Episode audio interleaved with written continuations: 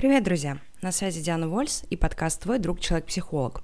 Сегодня у нас выпуск узконаправленный. А, вопрос пришел от начинающих коллег-психологов, так как а, и среди моих старых читателей такие есть, да, и сейчас я занимаюсь обучением психологов, поэтому я думаю, что он будет актуален, а, но довольно узкой целевой группе, хотя, возможно, всем остальным тоже будет интересно послушать. И вопрос звучит так. Расскажите как-нибудь о своих первых шагах на трудовом поприще. Какого-то определенного определенного направления придерживались или изначально была арт-терапия? И важно ли изначально определиться, с каким контингентом работать, в какой области проблем разбираться? Как работалось в центре? Плюсы, минусы? Было бы интересно все это послушать, так сказать, из первых уст. Ну вот на эти вопросы и буду отвечать.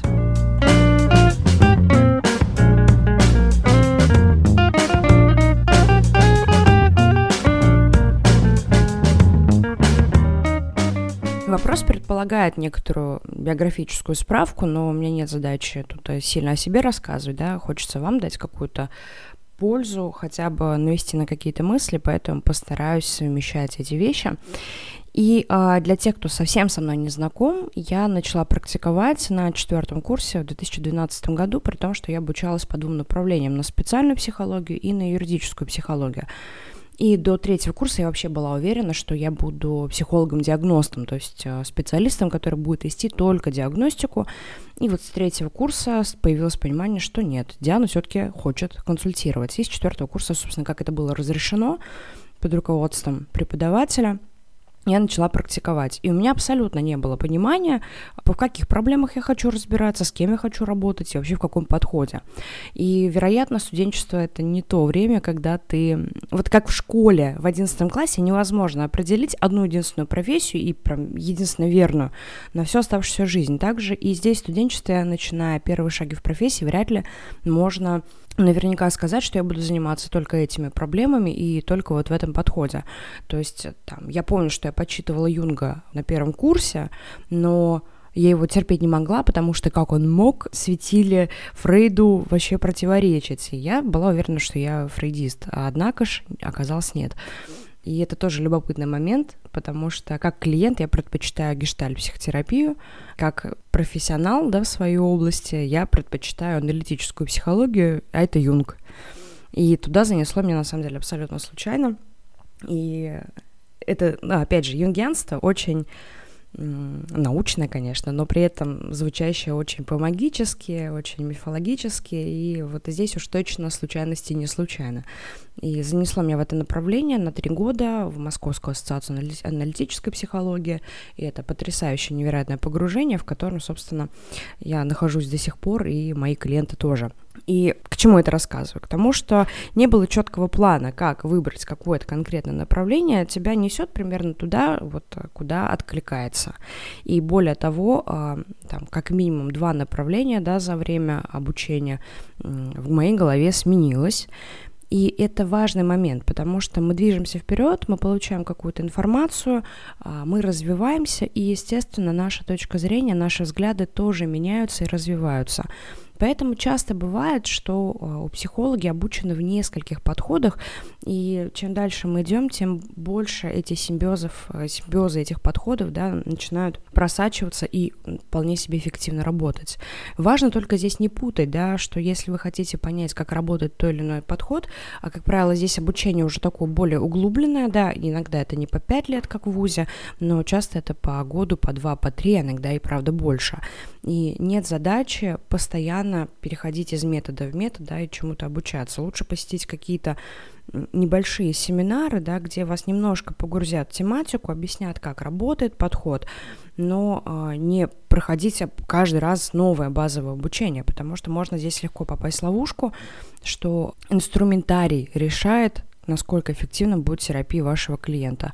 Не инструментарий решает. Личность психотерапевта решает, насколько будет а, эффективным работа с клиентом. Понятно, что без инструментов а, ремонт не сделаешь, но нет задачи собрать 8 чемоданов инструментов, когда можно управиться и каким-то набором из этих 8 или буквально каким-то одним чемоданчиком.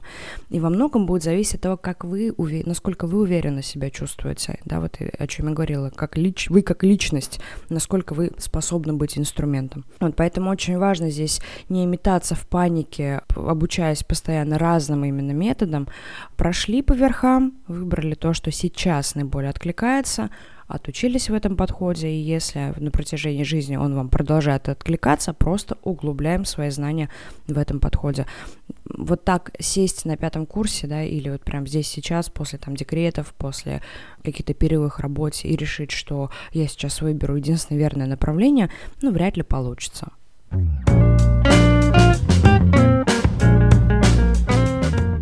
Примерно то же самое относится и к целевой группе и ряду проблем, с которыми вы хотели бы работать. Есть правило, нам нельзя работать с клиентами, у которых запрос откликается с каким-то нашим острым запросом на текущий день. Да? Ну, там классический пример, если я сейчас в процессе развода и приходит клиент с запросом, который тоже находится в процессе развода, я не могу работать с ним, потому что свои непрожитые процессы я буду проецировать на него. И когда мы начинаем работать, мы сталкиваемся с тем, что, блин, клиенты приходят с запросами такими же, какие есть у нас. И у нас возникает ощущение, что, блин, мне вообще, оказывается, тогда ни с кем нельзя работать. Где же, где же мои клиенты? Но здесь мы не учитываем один важный момент, потому что есть другое негласное правило, что клиенты, как правило, очень похожи на нас самих, или это мы, но три шага назад. Используя тот же пример с разводом, да, вот там ты развелся, год прожил процесс все эти отгоревания и выхода в новую жизнь, и вот приходит клиент, которому надо эти процессы прожить. И здесь мы вполне себе можем справиться, потому что у нас это уже не остро, у нас это уже не болит, мы в каких-то других уже своих процессах. Ну, при условии, что мы их прожили, конечно.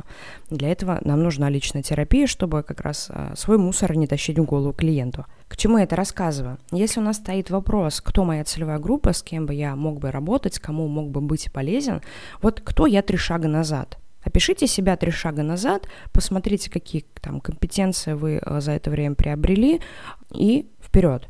Да, но здесь очень важно понимать, что компетенции здесь не только там личностные, да. Я не сторонник подхода, что эффективным ты можешь быть только если прожил то же самое, что проживает клиент, да, то есть, там, не знаю, ты счастлив 20 лет в браке, а к тебе там разводники приходят, и вроде бы как это про меня, так это же не буквально, да, что вы должны проживать те же самые ситуации. Вы, как психолог, должны знать механизмы, что происходит в той или иной ситуации, как это разворачивается на уровне там, биологическом, на уровне психическом, и как с этим разбираться. Да? По простым языком я обычно объясняю это так. Ваша задача оказаться хоть раз в какой-либо жопе. Вот когда вы эту жопу прожили самостоятельно, плюс-минус вы ее можете экстраполировать на все другие жопы. Понятно, что есть специфики, да, опять же, есть разница там ПТСР послевоенная и потеря ребенка.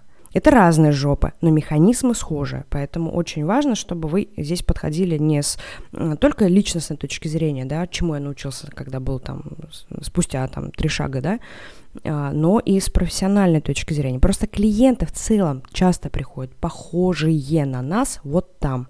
Но это почему-то работает вот так. Когда мы что-то проработали, ну, не знаю, там, по, ну, на своем примере, да, в какой-то момент жизни я задачилась тем, что с самооценкой прям беда. Ну, беда плохо. И начала усиленно на этот момент прорабатывать самостоятельно, на курсах, с наставником. И как только я в этом как-то закрепилась, укрепилась, поперли клиенты именно на эту тему, хотя ее не позиционировала изначально, что я работаю с этой темой. И вот потом, когда пошел такой условный ажиотаж, я начала уже про это делать и курсы там и так далее, да, и, в принципе, сделала это своей частью, да, там, профессиональной э, философии, да, о том, что, ну, действительно, пока ты сам с собой не дружишь, очень сложно дружить с другими людьми и ждать, что они будут дружить с тобой. То есть это не работает так, что я научился печь пироги, за там, три шага назад, и теперь мои клиенты идут ко мне за рецептами пирогов. Да. Для кулинара, а, для кондитера это будет уместно, для психолога, естественно, нет. Но вот этим лайфхаком, в принципе, можно пользоваться, да, немножко на него ориентироваться, да, понимать, с кем я был три шага назад, и примерно предполагать, что вот эти люди могут быть моей целевой группой. Опять же, это могут быть как женщины, так и мужчины, да, вопрос всегда в каких-то ключевых проблемах. Но где же еще нам понять, попробовать, с кем мне комфортно было бы работать? Потому что пока не попробуешь, в общем, и не узнаешь. И вот в этом смысле забегу сразу в вопрос а, про центр. Это большое преимущество и плюс психологических центров, если они особенно широкого профиля, Потому что там ты имеешь возможность как раз поработать со всеми. Первый центр, в котором я работала, назывался что-то в духе психологической и социальной помощи семье, детям, молодежи. Уже из названия понятно, что работать ты там будешь ну, абсолютно со всеми, да, со всеми возрастными и там социальными группами. Конечно, есть центры узкоспециализированные, да, занимающиеся там, например, вопросами опеки, вопросами а, приемных детей, есть центры, работающие там со спортсменами, и, иногда в таких широких центрах есть отдельные отделы, которые этими вопросами занимаются. Иногда там это может быть центр помощи раковым больным, да, то есть здесь мы не говорим про узкую специфику, а про вот обычный городской центр, в который могут прийти все. И действительно, ты работаешь со всеми от мала до велика, да, начиная от чуть ли там не грудных детей, оканчивая сильно престарелыми людьми. И Центр здесь дает возможность как раз-таки попробовать себя на такой условно широкий профиль, потому что там и запросы будут довольно широкие изначально, по крайней мере, и категория людей будет довольно широкая.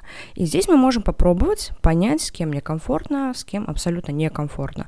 Но важно всегда иметь в виду э, две вещи. Во-первых, чем больше вы определяться начинаете с э, темами, которые вам комфортны, тем больше людей приходит на эти темы, а остальные отсекаются. А во-вторых, важно понимать, что и темы, и категории людей будут меняться со временем. Это не статичная единица, что, я не знаю, там, в 25 лет, э, как вуз закончил, определился, что буду работать там с мамочками годовасиков, и так всю жизнь я с ними работаю. Да, конечно, такое тоже возможно. Но, как правило, мы меняемся, и наш клиент три шага назад тоже меняется. У нас меняется круг интересов, меняются э, взгляды на жизнь, и это, опять же, нормально. Поэтому а раньше мне было безумно легко и комфортно работать с подростками. Теперь, когда ты встречаешься там с 11-летними мальчишками, уже сложно с ними разговаривать, потому что мы играем в разные игры, игры, в которые играют они, я не знаю, и мы уже говорим на разных языках. Или там, в начале моей карьеры мне было очень сложно работать с пожилыми, да, возрастными клиентами. Ну, просто как минимум им сложно воспринимать э, тебя, когда ты там в два, в три раза их моложе, да, воспринимать как какой-то авторитет. Во-вторых, мы, в принципе, настолько проразные, настолько в разных процессах, когда, когда тебе 20, ну давайте будем честными, да, при всей нашей сильной там подготовленности, действительно глубоко проникнуть в мир там 70-летнего клиента, довольно сложно. Да, на уровне теории мы здесь можем знать о том, что там появляется страх смерти, переоценка собственной жизни, да, понимание, чего ты оставила, с чем ты дальше пойдешь. Но ты-то в 20 совсем другую жизнь живешь. У тебя только, грубо говоря, все началось. И да, с точки зрения науки ты можешь помочь клиенту, ты можешь все обосновать. И на уровне консультации это даже может быть вполне себе эффективно. Но если мы здесь говорим про глубинную терапию, когда мы вместе с клиентом проживаем то, что с ним происходит, с одной стороны, хорошо, у нас нет таких страхов, мы туда не подключимся сильно. С другой стороны, мы не можем искренне разделить переживания клиента. И для клиента это будет момент такого дисконнекта. И здесь мы можем оказаться не очень полезными. Но чем старше ты становишься, тем ближе ты туда, тем больше ты начинаешь сам понимать эти процессы, и, соответственно, коннект становится какой-то более там тесный. Хотя, вот честно, сейчас все еще тяжело. Но опять же, для всего этого есть у нас и личная терапия, и супервизия. И а, если вдруг нам, ну, правда, очень хочется работать именно с этой возрастной категорией, то этому натаскаться тоже можно. Просто чуть сложнее. Потому что в детство вернуться нам как будто бы немножко попроще. Иногда сложнее вернуться в подростковый возраст, потому что, ну, действительно, когда мы подростки, это все остро, все серьезно. Когда ты постарше, ты такой на это немножко смотришь, тебе приходится напоминать себе, ну, лично у меня, да, по крайней мере, приходится напоминать себе о том, что так, Диан, это не ерунда, да, у человека, блин, там жизнь сейчас кипит, там все страшно и серьезно. Здесь проще, потому что там мы были, да, и более того, в детство нам вернуться иногда очень сильно хочется. А вот то, что впереди, оно немножко такое еще туманное и теоретическое. Вот, поэтому здесь важно, опять же, попробовать себя с разными возрастными группами и понять, могу я туда действительно погрузиться и подключиться – или я буду настолько там слеп, что проводником для своего клиента быть не смогу. И все, чем я смогу помочь, это ну, какой-то такой условно поверхностной а, консультативной работой, которая может быть эффективна, но не с точки зрения терапии. Поэтому здесь, опять же, важно избегать вот этого ложного ощущения всемогущества, что я там открою свои конспекты и совсем помогу. Нет, правда, есть люди, которым мы помочь не можем. Для этого есть другие наши коллеги, и по этой причине клиентов, блин, хватит всегда и всем. То же самое касается и пола, потому что здесь могут быть определенные ограничения, потому что а, не всегда нам легко отследить, где я мыслю как а, психолог, а где я начинаю мыслить там, как женщина, например, да, могу ли я переломить вот эту стену стереотипов и начать мыслить как мой клиент мужчина, например. А где-то сохраняя наоборот свою женскую индивидуальность, дополнить ему что-то, да, каким-то образом. Я сейчас, я, я прям слышу, как некоторые коллеги, наверное, слушают и такие, что она несет? Я пытаюсь терапевтические сложные штуки э, перекладывать на простой язык, поэтому иногда это звучит немножко нелепо. Коллеги опытные и старшие, простите меня, если где-то звучит все под по-тупому, но я думаю, что э, если бы мне, по крайней мере, да, и моим коллегам, э, одногруппникам, когда мы завершали обучение, хоть кто-нибудь вот так немножко перекладывал, хотя были преподаватели, которые перекладывали, то нам было бы сильно проще на те же вопросы отвечать э, себе самостоятельно, а не ныкаться как-то вот в потемках, не понимая, на что обращать внимание. Ну да ладно, возвращаемся. В общем, как у нас есть разброс среди возрастов, также у нас есть и разброс а, среди пола. Можно обнаружить, начав работать с мужчинами, что вы вообще не понимаете, как им помогать. Ну, вот, вот вообще они настолько могут по-другому отлично от вас мыслить, что даже не получается из этой разности сделать какой-то ресурс, который мог бы клиенту помочь. И, положим, а, там, не идете вы на супервизию с этим. Окей, просто, но не берите эту целевую группу. Выбирайте то, где комфортно, где вы чувствуете, что при этом будете помогать и еще и развиваться самостоятельно. То есть не нужно вот этого момента бояться, но попробовать по возможности лучше со всеми и понять, с кем действительно в опыте комфортно, с кем некомфортно. И помнить, что со временем это будет меняться. Я, положим, сейчас стараюсь абсолютно не брать в долгую, по крайней мере, работу новичков, то есть людей, которые не занимались как-то самоанализом, саморазвитием самостоятельно, не занимались там, с психологом ранее, потому что, ну, мы такие опять начинаем проходить базовые вещи. То есть я могу здесь быть полезна, но я уже не чувствую удовлетворения от такой работы, когда именно в терапию я таких клиентов беру. Хотя, опять же, бывают исключения, когда действительно это очень интересно, увлекательно путешествие, путешествие, и ты в него спокойно идешь. То есть я как бы немножко провожу собеседование клиенту, прежде чем предложить ему со мной работать, да, ну, потому что клиент же тоже и меня собеседует в этот момент. Но мне гораздо интереснее сейчас а, заходить на более глубокие уровни самоизучения с клиента, да, и здесь чаще это опытные, такие опытные клиенты психотерапевтов опытные клиенты психологов или ребята, которые действительно много лет там самоковырянием занимаются и вполне себе успешно. То есть здесь мы уже немножко на одном языке начинаем говорить, на какую-то самую базу, базу, базу мне довольно скучно уже вести. И можно было бы обвинить меня в эгоизме, но посмотрите на это по-другому. Если я сижу и по-честному не испытываю стопроцентного удовлетворения от тех приключений, в которые мы пускаемся, моя эффективность снижается. И я клиенту в этот момент, ну не то чтобы врежу, но явно не додаю той пользы, которую мог бы дать кто-то более заряженный, да, кому этот клиент вот э, как раз три шага назад. Для меня такой клиент, который никогда не был у психолога и никогда не занимался каким-то самоанализом, да, это причина, по которой я не беру подростков в работу сейчас, потому что они для меня 12 шагов назад. И мы уже все, мы настолько не близки э, по каким-то процессам внутренним, что просто я не могу быть там полезной. Я растрачу пустой ресурс, клиент недополучит при этом, а тот, кто мог бы получить интересное глубокое погружение, его тоже не получит, потому что там я это время заняла, ну или получит у кого-то другого, например. Поэтому здесь тоже очень важно быть честным с собой и понимать, что и темы, и целевые группы будут меняться.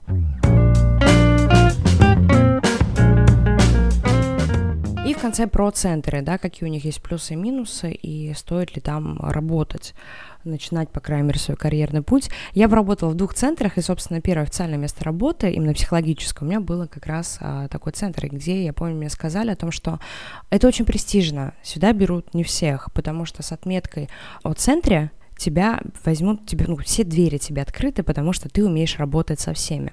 Я тогда подумала, вау, супер, как интересно, как престижно, и уволилась тут через три месяца. А, не потому что центр там супер плохой, а потому что когда ты новичок, тебя могут поставить на любую неблагодарную работу. Собственно, меня поставили в таким администратором комнаты бинуральной терапии, когда ты весь день занимаешься тем, что включаешь людям музыку в наушники, там, ну, так специально релаксирующие, не будем, в общем, вдаваться в подробности в эти там ритмы мозга, и я такая, ну окей, надо с чего-то начинать, а при том, что, я извиняюсь, до момента трудоустройства как психолог я работала главным редактором газеты, получала, типа, в разы больше. Ну, я такая, ну нет, я же хочу быть психологом потерпим. Потерпела. Был какой-то день тренингов, когда меня поставили младшим ассистентом. В итоге старший тренер, старший психолог такая, а давай я тоже порисую. Я говорю, нет, вот так просто в перерыв порисовать вместе упражнения нельзя. Садитесь в группу, рисуйте вместе с ними и участвуйте в тренинге как, как участник. В итоге я провела этот тренинг сама, и, наверное, это позволило в итоге немножко показать, что я тут немножко ценный сотрудник, больше, чем э, сидеть музыку людям включать. И меня посадили, наконец, на консультации в паре с э, другим психологом, и мы вот, значит, посменно работали. А нет, сперва мы работали там на консультациях, при том, что он-то опытный был, а я нет. И вот, наконец, началась работа. Счастье, радость. Там, к концу второго месяца, наконец, я консультирую. Я делаю то, зачем пришла.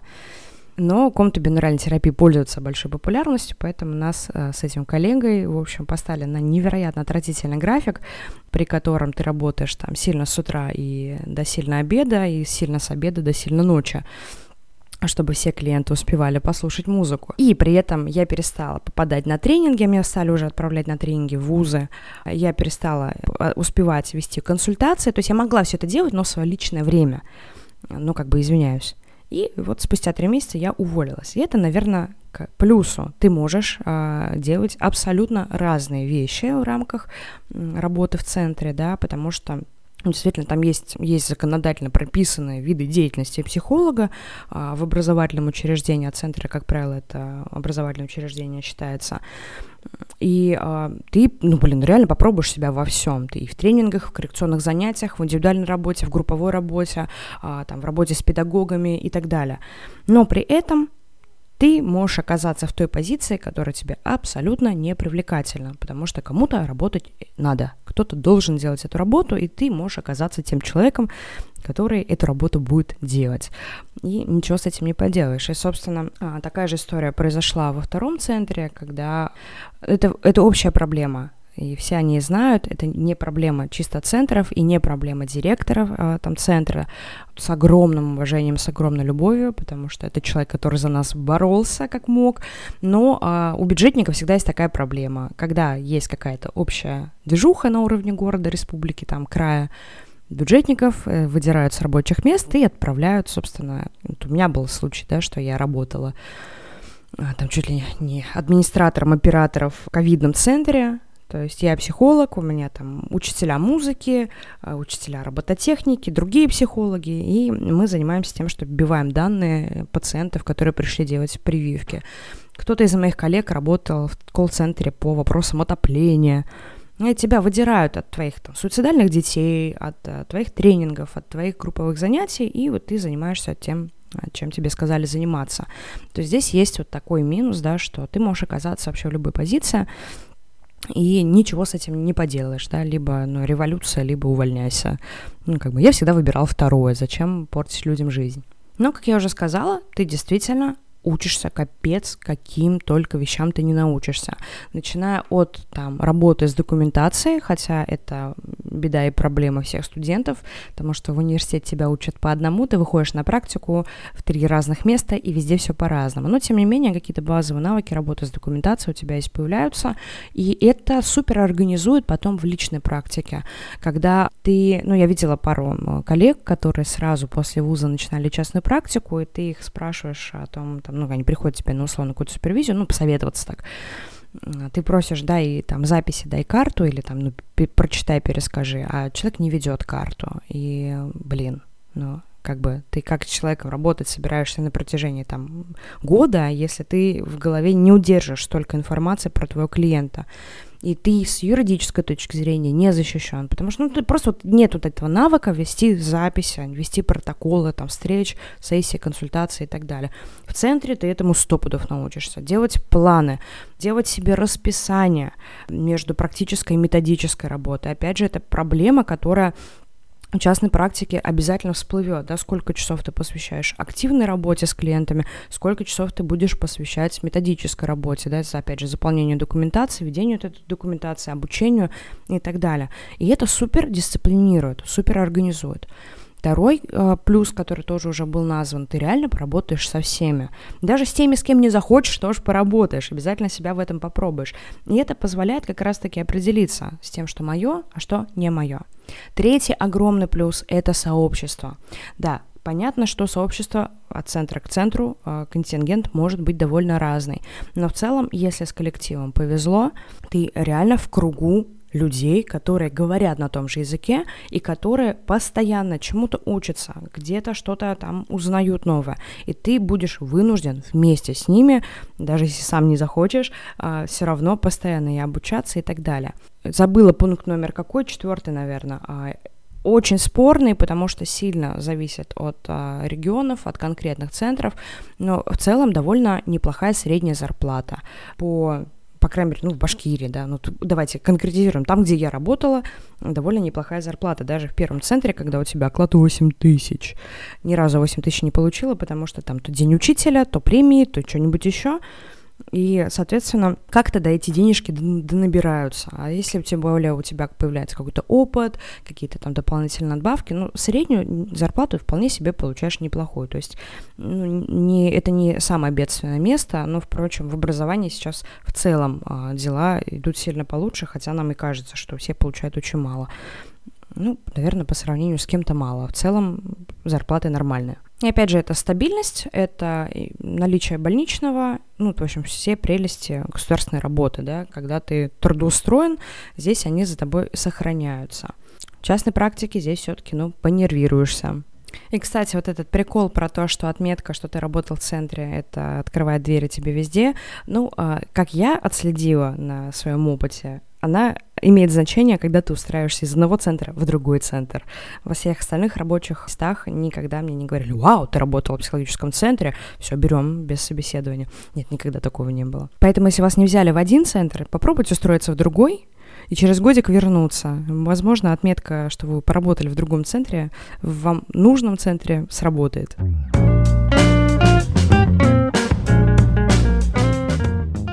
Подытоживая этот огромный спич, который, я очень надеюсь, все-таки был бы вам полезен. Ни направление, ни целевую группу, ни ряд проблем нельзя решить один раз и навсегда. Есть отметки, по которым мы можем как-то сориентироваться, да, то, то, о чем я говорила, кто я был три шага назад, какие вопросы мне лично интересно самому разбирать. Очень часто у нас появляется интерес к какой-то теме, и на эту тему тут же появляется клиент. Мы еще не знаем, как правильно с этим работать, но вот клиент уже пришел, и мы вынуждены, да, в процессе чему-то там дообучаться, опираясь на ту базу, которая у нас есть, просто как бы вот на этот скелет доращивать мясо. Это не значит, что мы неэффективны для клиента, Просто в процессе мы здесь быстро-быстро донабираемся опыта. Это вообще нормальная ситуация в нашей э, работе. Просто по той причине, о которой я говорила в самом начале. Невозможно знать, как работать со всеми запросами. Такая э, система потихоньку формируется именно в процессе работы. Когда ты работаешь, работаешь, работаешь, работаешь, и начинаешь понимать, что у тебя клиенты примерно группируются там по нескольким запросам, по нескольким целевым группам. Ты уже понимаешь, как, где, с кем работать. Но как только ты понял, что я точно знаю, как помочь, сразу бежим учиться, потому что это не так. То есть это абсолютно нормально, что вы не знаете, как помочь всем. Вот еще раз хочу подчеркнуть эту мысль. Невозможно знать, как работать со всем вообще в мире.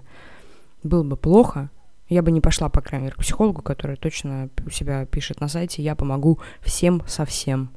Нет, важно помнить, да, что раз и навсегда с этим не определиться, и эти вещи будут меняться по жизни. Касаемо направлений, пробуйте, но не надо в каждое направление бросаться сразу на три года. Попробуйте, как клиент попробуйте, походите по семинарам, посмотрите, насколько на уровне там ценности откликается вам этот подход, а, насколько он вам будет необходим в профессиональной деятельности не, не только как психологу, но и, там, не знаю, для того, чтобы себя юридически как-то защитить, да, быть в ассоциации там или, или еще что-то.